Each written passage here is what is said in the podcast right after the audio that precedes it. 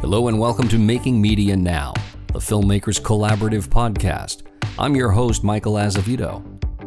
Joining me on this episode is Nick Hudson, Executive Director of an organization called Entertainment to Affect Change, or E2AC.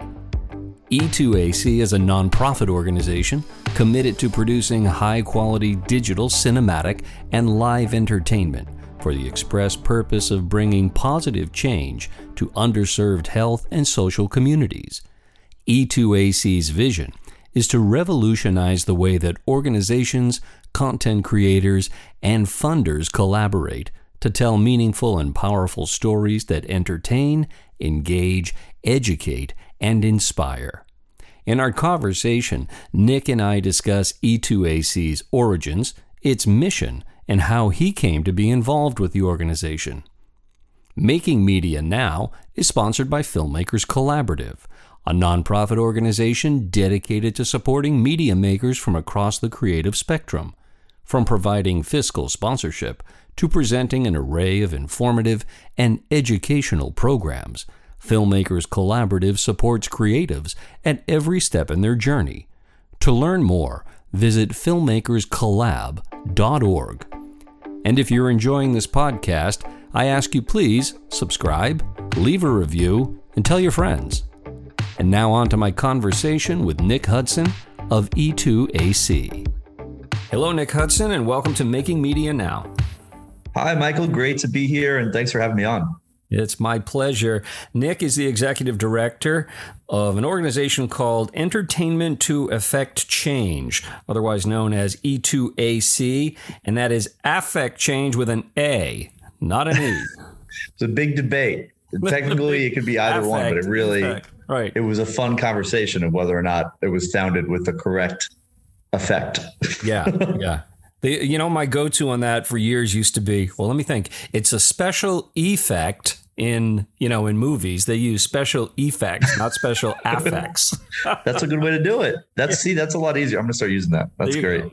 feel free that's why it's, it's a mouthful. E2ac is a lot easier but it's uh it's very clear what we do when we give it the full title. So that works too that's that's an excellent point because that full title, "Entertainment to Affect Change," kind of sums up what you guys are all about. But broaden that for me, please. Uh, tell me what the um, sort of the model and the mission of E2AC is. We are a 501c3 nonprofit organization, uh, which is good to know because we essentially act like a production company or a traditional producer for things like films, documentaries, uh, podcasts, events, festivals.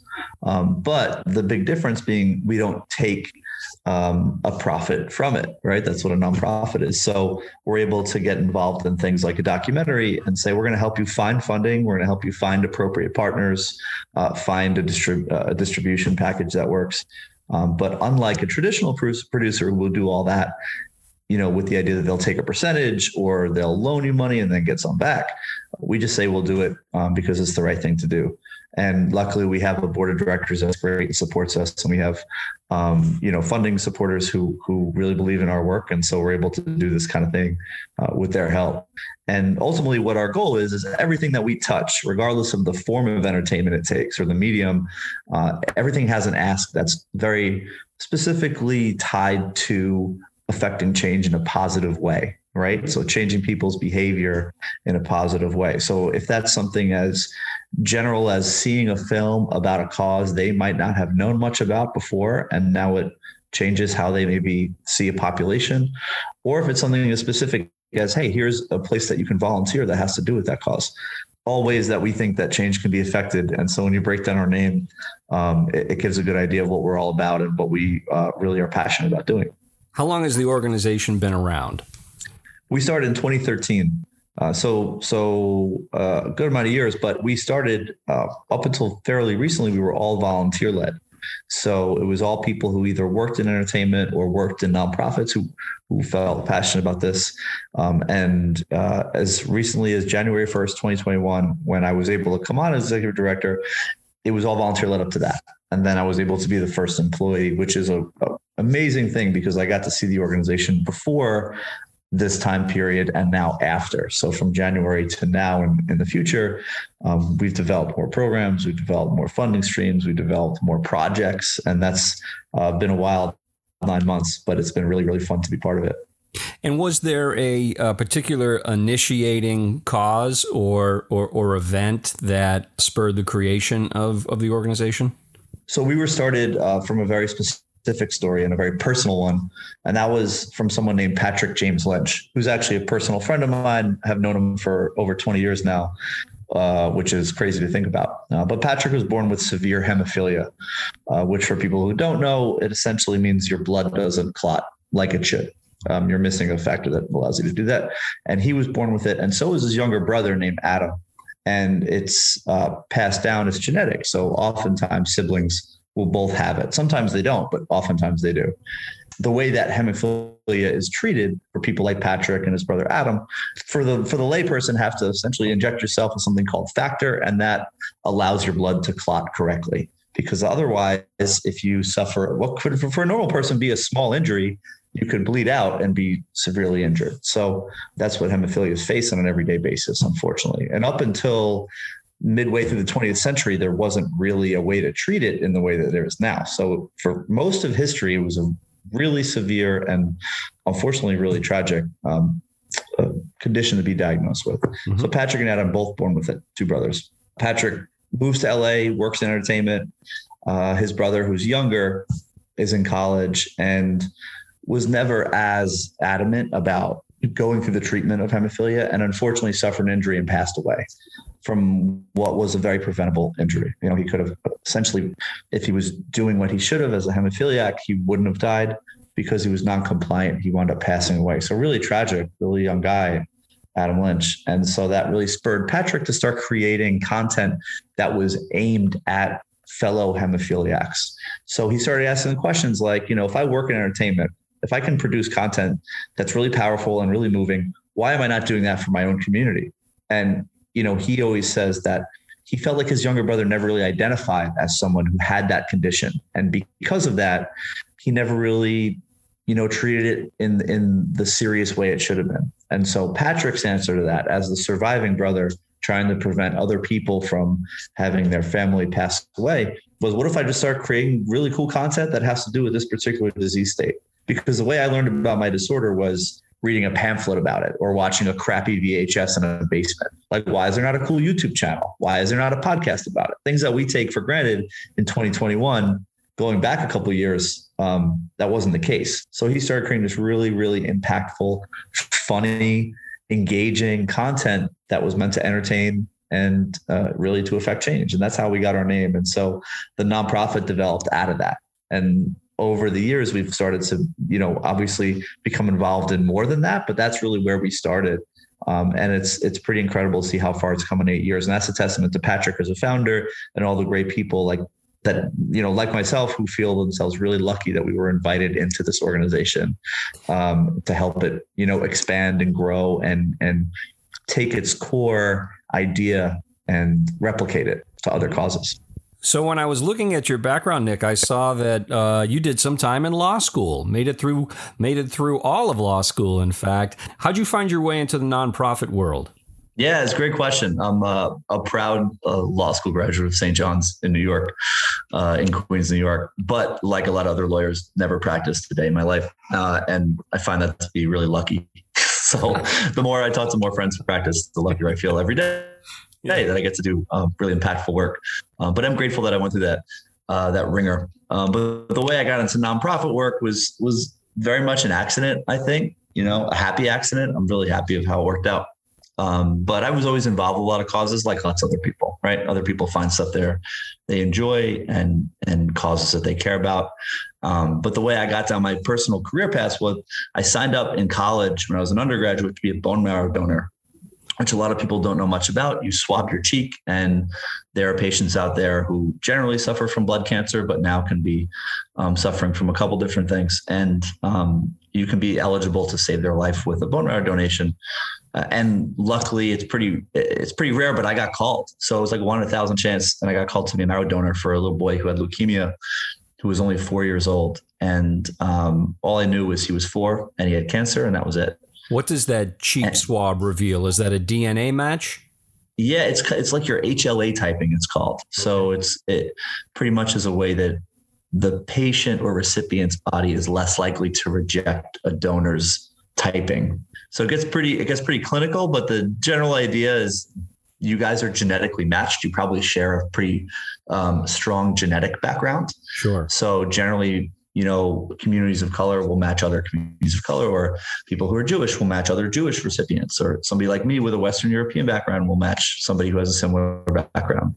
Um, and so it gets really interesting. Your, I actually love the history of it because what's that? You knew that your bone marrow was going to uh, help this this little boy who had leukemia.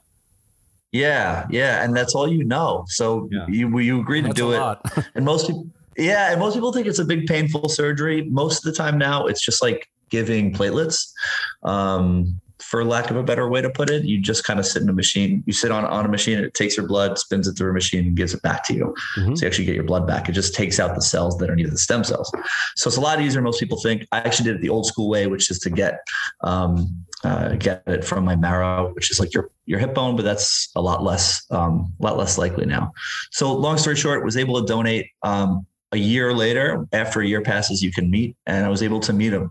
Um, I found out he was in Massachusetts. He's actually right or uh, New Hampshire, but he was treated in Boston. Okay. So could be from anywhere in the whole world. No idea. And he was from a couple hours away from me in New York. He was in, yeah. in Boston at the time. Yeah. And so we got to meet. He was five by then. He was completely healthy. Um, I got to know his parents, got to know his whole family, got to meet his doctors and his nurses. And uh, it was just an incredible experience that that truly changed my life. So I got involved with the organization that facilitates it, which was called Gift of Life, or is called Gift of Life uh, Marrow Registry. Uh, and that's where people can can sign up to to register. If you're out there and listening, you can register to be a bone marrow donor at giftoflife.org. Um, and so I used to volunteer with them and was just really touched by my own experience and, and the patients that I got to meet who were doing similar stuff. And so I started working for them. So after law school, I worked for them um, and got to do all this great stuff. But that was truly like my entree into professional nonprofit life was okay. kind of going from volunteer to professional yep. um, and seeing all the fun that comes with it, right? Like it's great as a volunteer to see what an organization's like, but it's even greater to become involved with it as your day-to-day job and still love it and not be turned off by the Absolutely. by the field. And for me, that's what led to where I am now. So from there, was able to work with a, a lot of great organizations along the way. Uh, Stupid Cancer, which helps young adult cancer patients. Ileana Leadership Foundation, which helps um, communities of color and students from at-risk backgrounds test prep for college. And then finally, where I am now, Entertainment to affect Change. So I was a volunteer for them. And similar story, um, they asked me to, to come on board as a full time employee. That's a that's a very I mean, I guess not so brief, right? Not so brief resume tour, but that's no, why I got it. And, but I think it's important it to succinct. know how you get from, you know, just a normal person to the nonprofit world. Um, everybody gets there in different ways. And for how, me, it was how did, very much uh, personal uh, E2, experience how did you find out about E2AC or how did they find out about you? Because in the there are a lot of nonprofits out there, but you know the you you finding out about one that just happens to align with your mission and your values is is a pretty special thing too. Yeah, 100%. There's lots of great organizations. Um, many of them doing the same things too, which is always kind of fun because you get a lot of organizations who all have great things in mind. It's hard to collaborate sometimes. But the thing that I like most about E2AC is that we get to collaborate because we come in and just say, we're going to help you produce content that matters. And as long as you, as long as your mission is aligned with the the content we're trying to put out there, there's no issue. You know, there's no there's no drama. Um, and the way I was able to find it was because I had this friendship with Patrick, who founded E2AC, you know, over the course of like two decades. And I was going out, I live in New York, but I was going out to Los Angeles a lot for work where he lived and we met up and we started talking and he told me about the organization and, and mentioned how, you know, there's certain stuff that's a little bit outside the focus of them as, as producers and content creators, you know, like mm-hmm. back end systems and fundraising and all the stuff that's not as much fun to deal with when you start a nonprofit. Um, and, and we just started talking more and more about how we can do stuff together and that kind of wound up with him asking if I wanted to come on board, uh, you know, as a founding member of the board of directors, how would you like to come on and be our first employee? Um, because E2AC saw some really, really incredible growth. You know, in 2018, we produced a movie called Sometimes I Think About Dying that was Oscar shortlisted and Sundance selected. So a huge deal for short films is what everybody tries to get to. The following year, they produced another documentary called Bombardier Blood, which is about the first hemophiliac to um, to summit Mount Everest, which is a huge deal for someone who has a blood disorder and and really inspiring story for people in that community. Then in 2020, we were able to put out another incredible film called My Beautiful Stutter, which the producers were Paul Rudd, Mariska Hargitay, George Springer, uh, who was a World Series MVP at the time, now plays yeah. for the Astros. Uh, just incredible people getting behind exactly our docs, and they were like. Folks. Was that? I said not exactly unknown folks. Paul. Yeah, Rudd. exactly. So what started as this, you know, relatively small nonprofit that was friends just trying to do something cool. Suddenly was putting out documentaries that were Oscar, you know, like produced by top A-list stars and being and and short films that were being Oscar shortlisted. So clearly there was room for it to grow. And credit to them for for knowing that it was time to to to bring on more professionals who who have who share that vision. Yeah, and so, so i feel like i got like, lucky to come around in the case of something like my beautiful stutter, um, how does that work in in terms of did that did the idea for that film originate within E2AC or did somebody have the idea, find out what you guys do and how you do it, and come to you with the notion of hey, can you be the producing entity behind this project? Yeah, more so the latter there. We don't truly come up with a lot of really original content and say, we have an idea for a film. Let's okay. go find a director and a funder and a cause. Um, generally, it's one of those three coming to us. So, in a perfect world, it's a funder saying, I'd like to fund some content about X. Got go it. out and find a producer. Here's a bunch of money. Go do it. That doesn't happen as much. What's usually the case is it's a it's a cause that will come to us and say they have an idea, um, and and can you help us go fund the the project or go source out the talent to make it happen?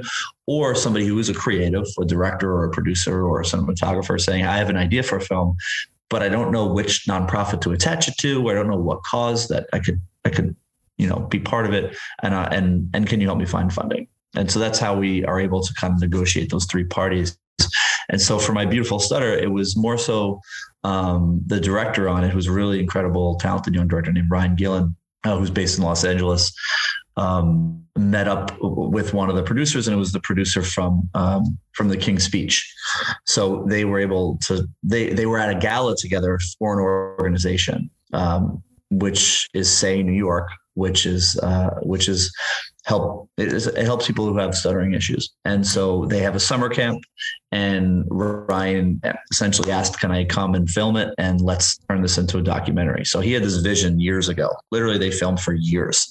And that's the part of documentaries that a lot of people don't talk about is it is a labor of love for a half a decade or more. And so he that was his life for a couple years. And um, E2AC was able to come in then and become a funding partner and raise money because as a as a nonprofit we can accept donations and apply it directly to that project.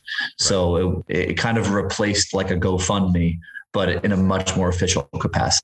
You know, in that we were able to offer a donation platform for a film that obviously was really incredible. And then um, from there, it was able to bring on a-list producers and then uh, gain distribution through Discovery Plus. So it's available on Discovery Plus right now for a national audience. What kind of experience had you had, uh, if any, with people in the uh, creative arts, the you know the the writers, the producers, the directors, prior to uh, getting involved with this organization?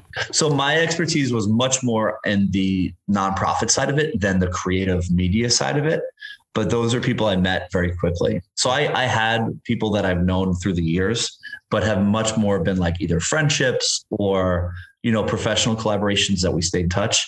Less so, oh, I came into this job with a list of 50 producers who I can call on tomorrow. Kind of just happened over the last few months. Um, and luckily, because I think our list of projects was so strong. And frankly our vision for the next couple of years was really clear. We were able to attract you know members from our board of directors that have those connections. So it doesn't matter that i don't because frankly they're going to be more powerful coming from a volunteer like a board member anyway. Um, uh, and obviously because we had volunteers over the years they were able to become those contacts right away uh, for in creative space. So you had mentioned that in addition to uh, documentary work that you guys um, help get out into the world uh, as a producing company. Uh, you know, there's also video series and podcasts and live events. How have the projects been shaking out? Uh, are there more on the documentary side, or does it feel like it's an even distribution across all of those platforms? I wouldn't say it's even, but it's not totally out of whack. Mm-hmm. Um, we definitely get more pitches for documentaries or short films than anything else. Yep. So oftentimes it's somebody who has a kind of a vision for a project and will come to us and say, I have this vision. All I need is X amount of money to get it funded to get to the next editing stage. Um, and we look at every proposal, you know, as it comes in. So we don't say we only get involved at the very early stage or no, we only touch things that are ready to be distributed in six months or less. We look at everything regardless of the stage it comes in. We are definitely inundated with more projects like that than any others. So, um, so we have to be really selective about it. We really don't try to take on more than two to three, you know, film projects at a time, only because they are so production heavy and the timelines are so long and the budgets are so high. Yep. Um, versus something like a live event that we're able to put on in a shorter amount of time uh, and I say live event, which could at this point in September of 2021 mean a virtual event right. too. Yeah. Uh, but a good example is that is is we were able to join up um, with an existing film festival, which is called Disorder, the Rare Disease Film Festival. So it really concentrates on ultra rare diseases, um, particularly you know families that are going through it. Where do you turn if you have a child who's born with an ultra rare disease, where there might only be five other people in the world going through what you're going through as a parent and that and and there were some really powerful short films coming out of this festival, and um, and we were able to to tag team into it, and and we're one of the producers on it, 2022. So we're seeing how we can amplify the festival, you know, bring more eyes to these really incredible films, um, you know, help to to figure out how we get more sponsors in so that they can essentially amplify the films that are already happening, but get it to a broader audience um, who may not be aware it, it is occurring. And so that's something that's really interesting, right? So it's kind of a, a, a marriage of the things that we already do, which is more on the film side, with um, something we're able to leverage a lot of volunteers and a lot of funders and, and advocates for, which is doing something that's an event that people can actually attend. And so for us, it's really exciting and, and definitely something we see as uh, something that could be replicated uh, mainly in that in the spring of 2020, 2022. Um, mm-hmm. In the spring of 2022, we're launching the Social Impact Film Festival, which comes out of our student program. So every year we have um, over 50 uh, students who who intern with entertainment to affect change. And the Social Impact Film Festival is meant for emerging artists who may not have any credits to their IMDb profile, but do know that they want to do and create this kind of work. And so that festival is aimed at that population. So we are see that as just a great way to do it. Are they college students or high school students? The people who run it are college students. Okay. So we have them, you know, helping with deliverables, helping create uh, posts, hope uh, helping do outreach to the people who will be actually submitting films. Um, and it's not meant to just be like another college film festival. It's just help run by students. So they get to see what it's like behind the scenes to run a festival and to really do outreach to professionals you know? Um, and so they're not the ones necessarily um, who are interns just submitting the work they're doing all the back end work to make sure that other people's work is is shown.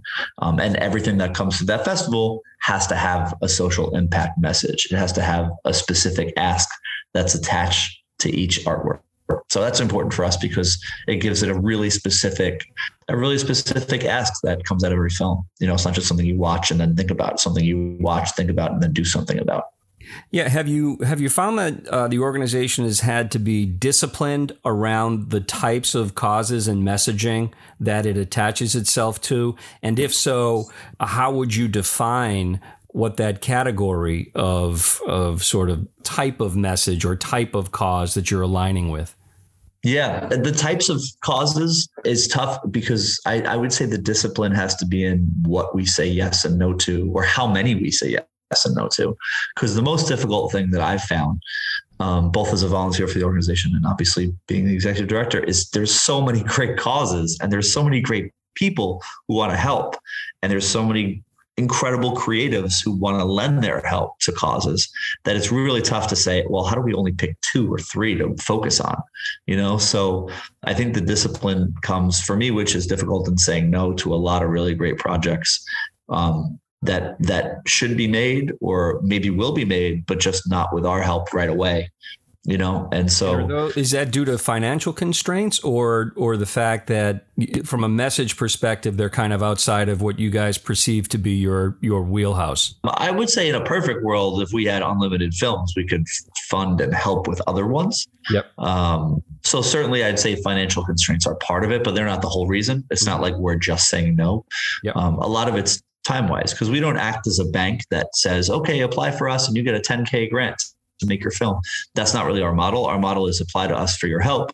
And uh, once accepted, we'll leverage all our contacts to try to make your project happen. You know, so Got we'll it. go help you raise the money. We'll act as your fiscal sponsor to accept the money and then just distribute it to your film or project or whatever it is. Um, so it's not necessarily like, you know, we don't have enough funds to allot to projects. It's more so there's only so many projects, you know, you could ask a board to champion, you know, if there's 10 board members, 10 to 15 board members, you can't have 150 projects because not everybody can do that. But if you have 10 to 15 projects, everybody can pick their favorite. We can get into it. Um, so that's that's the bigger part. Uh, and also, you know, there definitely is a certain a certain amount of fatigue if we were to take on the same kind of project every time. You know, certainly we probably have a lot more contacts within, let's say, just the rare disease community if that's all we did.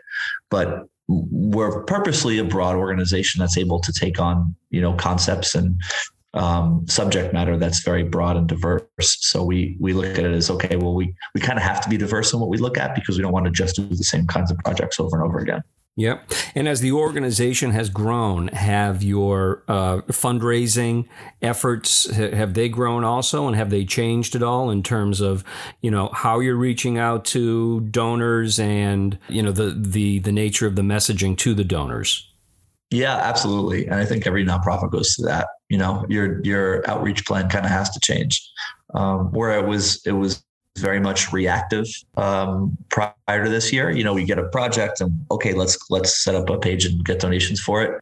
We still do do that, but we're also trying to be much more proactive about it. You know, so that we can build up a certain amount of funds to be able to proactively um, apply to projects uh, down the road. So I would say we're somewhere in the middle there right now.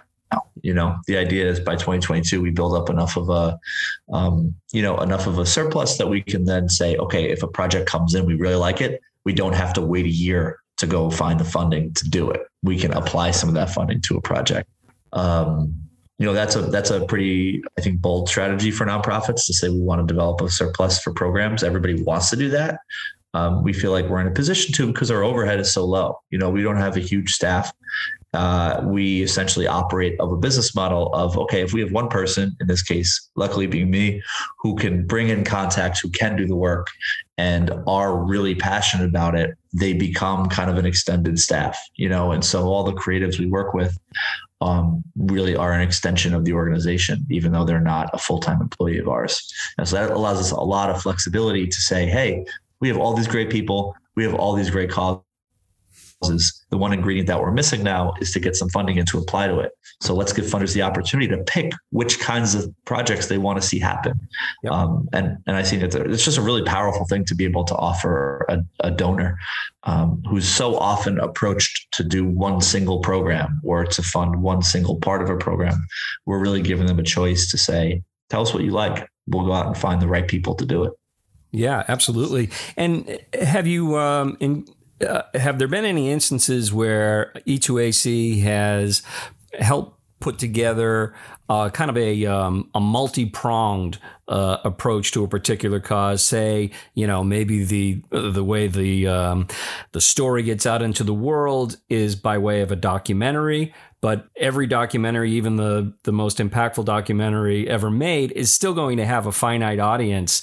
Uh, but the condition or, or the issue that they're dealing with uh, it doesn't go away when the documentary ends. Uh, is there a way that you know you you sort of you use a documentary, say, or a podcast to introduce a topic, build a community, and then, you know, perhaps build an infrastructure so that the communication and conversation can keep going? Yeah, it's a great question. I think a great example is actually a documentary we're working on right now. So it's very much um, we're filming we're, we're, filming constantly, and it's very much in production. And it's called Deliver Us, and it's about Black maternal health, which is a fairly niche topic, right? It's not something that everybody knows a lot about, but it is something that got a lot of attention in 2021. Um, uh, Vice President Kamala Harris put out a statement about Black maternal health. There was a Black maternal health month for the first for, for the first time that really got traction in the media. It's something that we were approached for early in the year, and kind of luckily we just started to see all this other interest in the topic. And so what uh, it's a film about two black midwives uh, in Los Angeles who started the first uh, uh essentially clinic birthing center it's called for you know focused on black women who were who were pregnant right so fairly straightforward. Black women die at two to three rate, two to three times the rate of white women who are pregnant in the US, regardless of background, regardless of education level. Doesn't matter if you are a PhD and you're a black woman, you actually still have a two to three times higher rate of dying during childbirth than a white woman who even has a high school education. So it cuts across a lot of other socioeconomic lines, which our brains kind of automatically think is probably the reason. Yeah. So obviously it's a it's a strict it's a strictly racial reason. And so we were really interested in seeing what the what's the potential solution to these. And one of those potential solutions that has come up is um, starting to start these midwifery clinic midwifery clinics that are run by black women, essentially for black women, although they are open to all mothers, and um, really powerful documentary, uh, which people can check out uh, the previews for on deliverusdoc.com. But what we're also really interested about is how do we create kind of an educational component to this movie sure. because obviously you know we can create a really dynamic film that gets people's attention but what do people do after they see that film and so what we're actually talking to somebody about as recently as yesterday is creating um, an educational program that that really buttresses the film so if you see the film where can you go that day to download a resource packet to learn why it's an issue and what people can do about it and how they can actually support the birthing centers that are popping up. So if we have a list of them, they can see where they are in their area, uh, or even if they're not in their area, and see how they can help and how they can support them. Um, and so there's just a lot of really cool, um, I think, ideas now for how people can support. Um, how people can support causes that are the subjects of of of you know media, uh, but in a really tangible way. And I think that's a good example that we're trying to show is everything that we produce, we want there to be something that surrounds it where people feel like I can go help after I see this movie. Whether that's yeah. a big donate button or that's an I volunteer button, that has to that is now part of the equation. It's not just enough just to create. You have to give somebody um, an avenue to help after they watch what you've created. Absolutely, and in the way that it's an important distinction on the on the uh, the viewer side too, because you come away with an option to uh, that that extends just beyond an emotional reaction to the to a film right? You know, so often, particularly in the world of documentary, you come away from a documentary feeling, you know, informed and enlightened and moved, but oftentimes people feel in a weird way almost almost powerless if there's not some type of a forum or an infrastructure in place to say, okay, you've seen the movie, you've educated yourself, now this is what you can do. Yeah, it's true. It is. And that a lot of the, experience of the people who started E2AC, the founders and the volunteers, and that myself, was that exact scenario where we've watched something or participated in an event and been like, how do I f- kind of feel worse than I did before? um, because you do feel powerless. And that comes up a lot now, for example, with like climate change. There's a lot of yes. um, interest in the anxiety, anxiety particularly among young people um, about the topic of climate change because people feel so powerless and so small. And that's just one example where you talk about any social issue where people just don't know what they can do about it. It came up a lot during George Floyd's murder, where people were like, I live in the suburbs across the country. What possible good, what, what could I possibly do to help? Right. Um, and so, what we really are interested in is seeing how we can bridge that gap between experiencing something like a film or listening to a podcast, but then knowing that they could do something about it. And that's very much at the forefront of every project we take on. You know, what's what's going to be the eventual ask? If there's not something that's going to be very clear, it's not going to be our. It's not going to be for us. Now, a lot of our listeners are, not surprisingly, media makers. Maybe uh, more than a handful of them are going to hear this podcast and say, "Oh, this is fantastic!" Because I've I've had this idea for a long time. Not only do I have the idea, I've got almost all the pieces in place, but I need a producing entity. How do they reach you? How do they find out whether they sort of it's a good fit? How do they initiate that process? Yeah, no, it's a great question, and we definitely welcome uh, everybody's uh, interest in what we do. Uh, whether you're a creative or a funder or another cause, we we're very much interested in people's projects because uh, ultimately, you know, we don't know what's out there unless we hear from people who are creatives and have this idea. So we definitely welcome everyone. They can reach me um, very simply. It's Nick at e2ac org, N-I-C-K at E2, the number two, AC.org. Um, they can check out our site at E2AC.org as well. You can look at some of our uh, past projects, some of our pending projects, um, just some more information about us in general. Check out you know my bio or our board um, and you know just be in touch the way that we kind of accept proposals there's a place people can do it right on the site or they can simply email us. And then we essentially bring that to our board of directors and volunteers and say hey which of these do we think is plausible? Mm-hmm. um, let's have a couple conversations with the people behind it and see you know based on timeline based on how far along the project is based on the budget that's out there based on the cause and the impact it'll have. Um, based on what our potential ask could be of a viewer down the road. We take all that stuff into account. Um, we have like a mini algorithm that kind of gives it a formula and says, okay, this one graded out at this rate. This could be a good one. Uh, and does, so we definitely welcome people to reach out. Does that vetting of projects take place on a uh, scheduled basis, like X number of times a year, or is it more ad hoc? It's definitely more rolling, um, only because we definitely don't jump into projects like the day after a conversation. Um, we definitely are have a little bit of a longer runway only because we do get a lot of proposals um, and and frankly the ones that are the strongest where we see the biggest kind of um, the biggest bottleneck in projects is ones that come to us pretty much exactly what you said say i have everything but all I need is 80K to get me through the last editing stage. There's a lot of those. Doesn't mean they're not really impactful projects. There's just a lot of them that are that particular stage of the development, you know?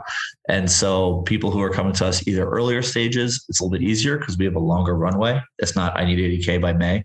Um, and also uh, people who have uh, obviously some funding connections beforehand that we can facilitate with them, you know, um, because as a 501c3, we're able to you know accept funding from places that a normal individual or even an LLC that's created for the purpose of a, a project um, doesn't have access to. You know, you can't accept funding from a family foundation if you're just a regular LLC, um, or it'll be 99 times easier for us to accept it for you and then just give to the project as a producer. So um, things like that are good to know, just in terms of what what kind of gets advanced or at least gets debated at some of our board meetings down the line.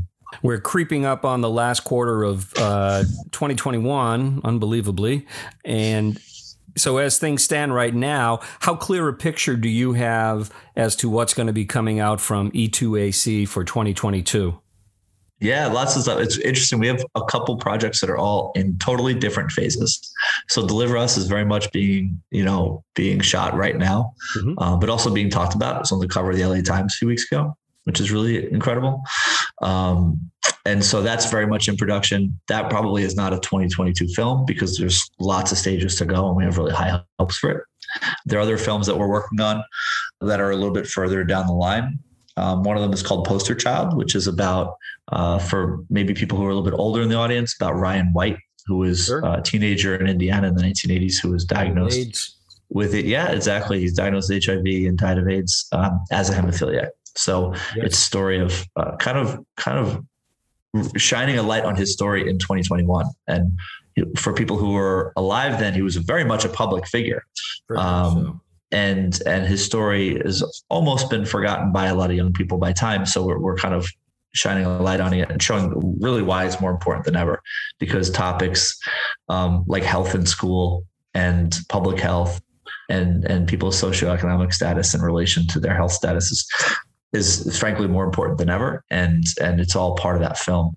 So that's that's in the editing stage, which is really exciting, uh, and stuff like that. You know, people can view our trailer, they can email us and, and and say, "Hey, I'm really interested in that particular topic. How do I get involved?" Uh, and then 2023, we'll also see the Social Impact Film Festival, which is slotted for April 1st. Submissions will start at that January 1st.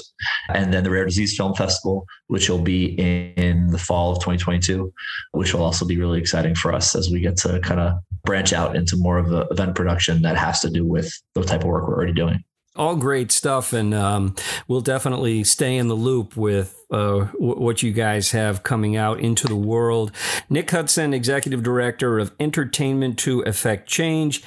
E2AC. Thank you so much for your time and for joining us on Making Media Now. Thank you, Michael. Pleasure to be here and keep up the great work that you're doing and your listeners are doing. Absolutely. It's, uh, it's give, never been I, more I would important. Be remiss if I did not give a special shout out to Will Poli, a mutual friend of ours who connected us and helped make this uh, conversation and uh, burgeoning friendship possible. So, Nick, thanks. Uh, I mean, Will, rather, thanks very much for uh, connecting me with Nick. Yeah, thank you, Will. I know you're listening out there, and uh, and thank you again, Michael. This is great, and uh, and you do a great job. So I really appreciate having me on. It's been a pleasure.